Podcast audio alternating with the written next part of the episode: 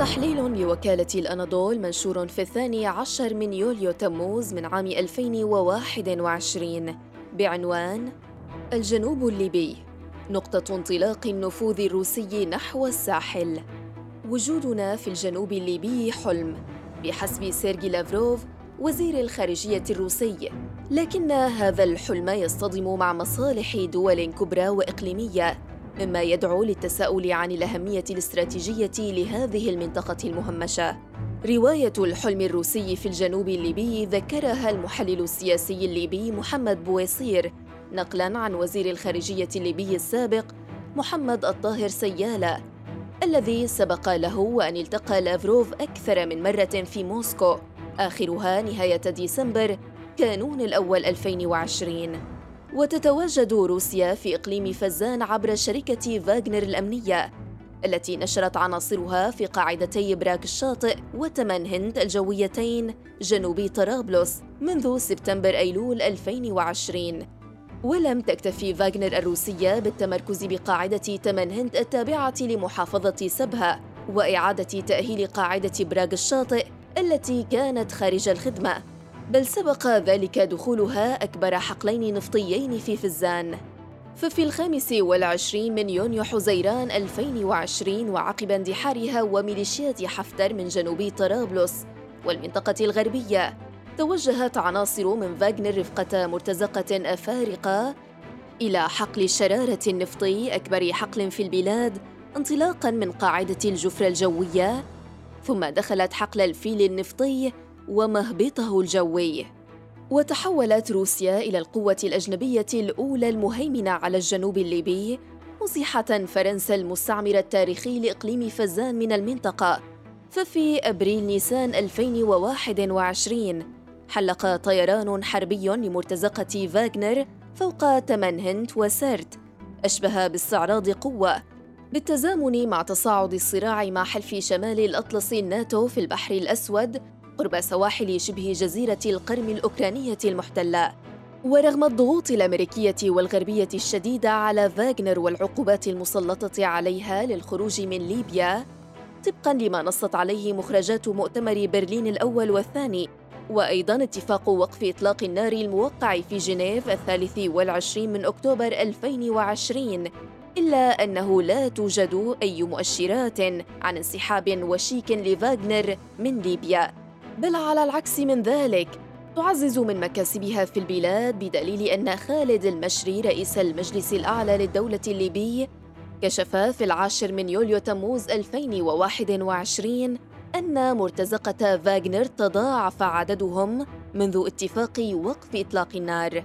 وفي يونيو 2020 قدرت القيادة العسكرية الأمريكية في إفريقيا عدد مرتزقة فاغنر بنحو ألفي عنصر. لكن فاغنر لا تجند فقط مقاتلين روس ومن أوروبا الشرقية بل أيضا مرتزقة من سوريا موالين لنظام بشار الأسد وحتى مرتزقة تشاديين وسودانيين.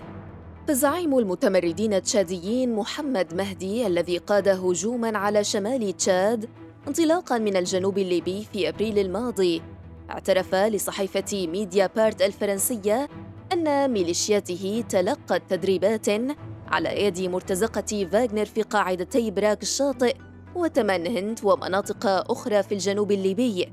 وهذا الاعتراف يتقاطع مع اتهامات أمريكية لفاغنر بدعم هجوم المتمردين على شمال تشاد وتوغلهم إلى المناطق الغربية القريبة من العاصمة نجامينا مما تسبب في مقتل الرئيس إدريس ديبي واستيلاء مجلس عسكري على السلطة بقيادة نجله محمد ديبي. وهجوم المتمردين على شمال تشاد نبه العالم إلى خطورة تواجد المرتزقة الأجانب في الجنوب الليبي على أمن واستقرار دول الساحل التي تخوض حربا مصيرية ضد الجماعات الإرهابية. فاستراتيجية موسكو لا تتمثل فقط في طرد فرنسا من الجنوب الليبي بل من كامل منطقة الساحل الإفريقي. وفزان يمثل نقطة الانطلاق الروسية لتحقيق هذا الهدف. وتعتبر تشاد الهدف الأول لموسكو لوقوعها بين فكي الكماشة الروسية في جمهورية إفريقيا الوسطى جنوباً وإقليم فزان الليبي شمالاً. أما مالي فقد تكون الهدف السهل لموسكو حيث أطاح انقلاب قاده العقيد عاصيم كويتا المحسوب على روسيا بحكم الرئيس المؤقت باه نداو في مايو أيار الماضي.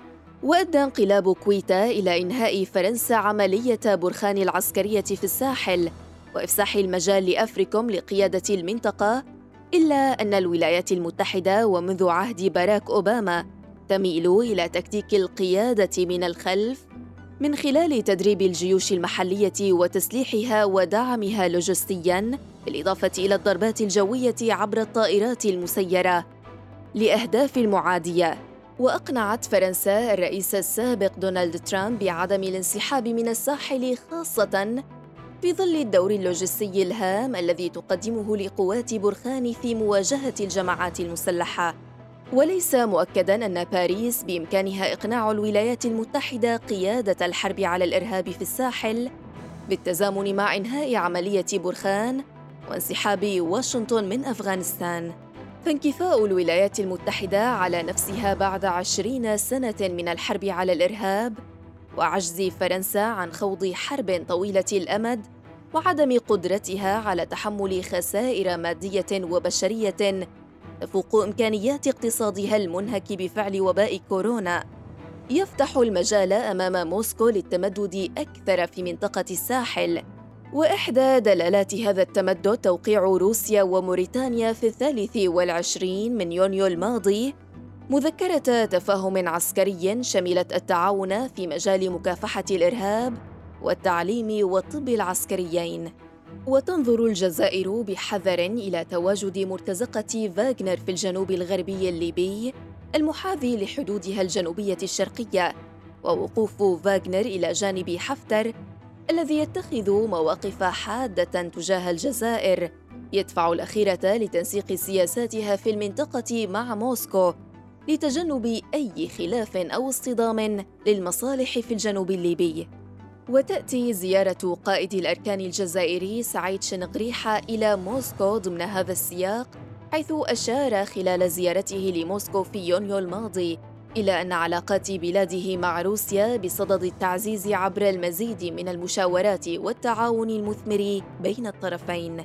وفي كلمته خلال الندوة التاسعة للأمن الدولي بموسكو كان لافتاً تأكيد شنقريحة إلى أن الجزائر تلعب دورا مركزيا ليس فقط في البحر المتوسط وشمال إفريقيا بل في جميع أنحاء القارة.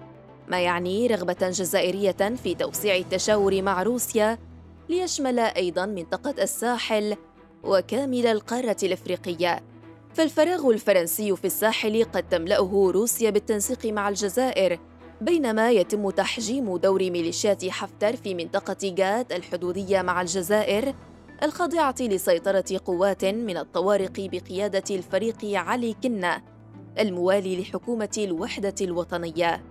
وسبق للجزائر أن رفضت تدخلاً عسكرياً فرنسياً علنياً في الجنوب الليبي انطلاقاً من تشاد مما اضطر باريس للتحرك بشكل محدود وسري في المنطقة بحسب محللين فرنسيين. كما أن عدة عناصر إرهابية من أصل جزائري اتخذت من الجنوب الليبي قاعدة خلفية استهداف البلاد على غرار زعيم حركة أبناء الصحراء من أجل العدالة. عبد السلام طرمون. الذي قتل في مدينة سبها مركز إقليم فزان في ظروف غامضة. وليست فقط روسيا وفرنسا والجزائر معنيين بالجنوب الليبي بل الولايات المتحدة تمثل لاعبا آخر ولو من بعيد في فزان حيث شنت طائرات مسيرة أمريكية عدة غارات استهدفت تجمعات لعناصر يشتبه في أنهم يتبعون لتنظيمات إرهابية خاصة حول مدينتي مرزق وأوباري. فالجنوب الليبي الغني بالنفط والغاز وأيضا الذهب واليورانيوم والمياه الجوفية يكاد يتحول إلى منطقة نفوذ خالصة لروسيا ما يجعل إخراج فاغنر مسألة غاية في التعقيد.